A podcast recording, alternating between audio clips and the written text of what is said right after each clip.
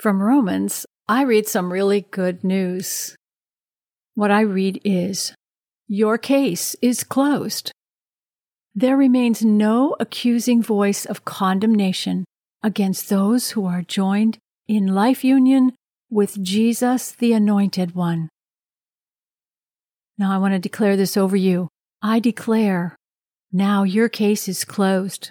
There remains no accusing voice of condemnation against you who is joined in life union with Jesus, the Anointed One. Now you may declare this over yourself as often as you like. It will sound like this I declare, now my case is closed. There remains no accusing voice of condemnation against me, because I am joined in life union with Jesus, the Anointed One. Amen.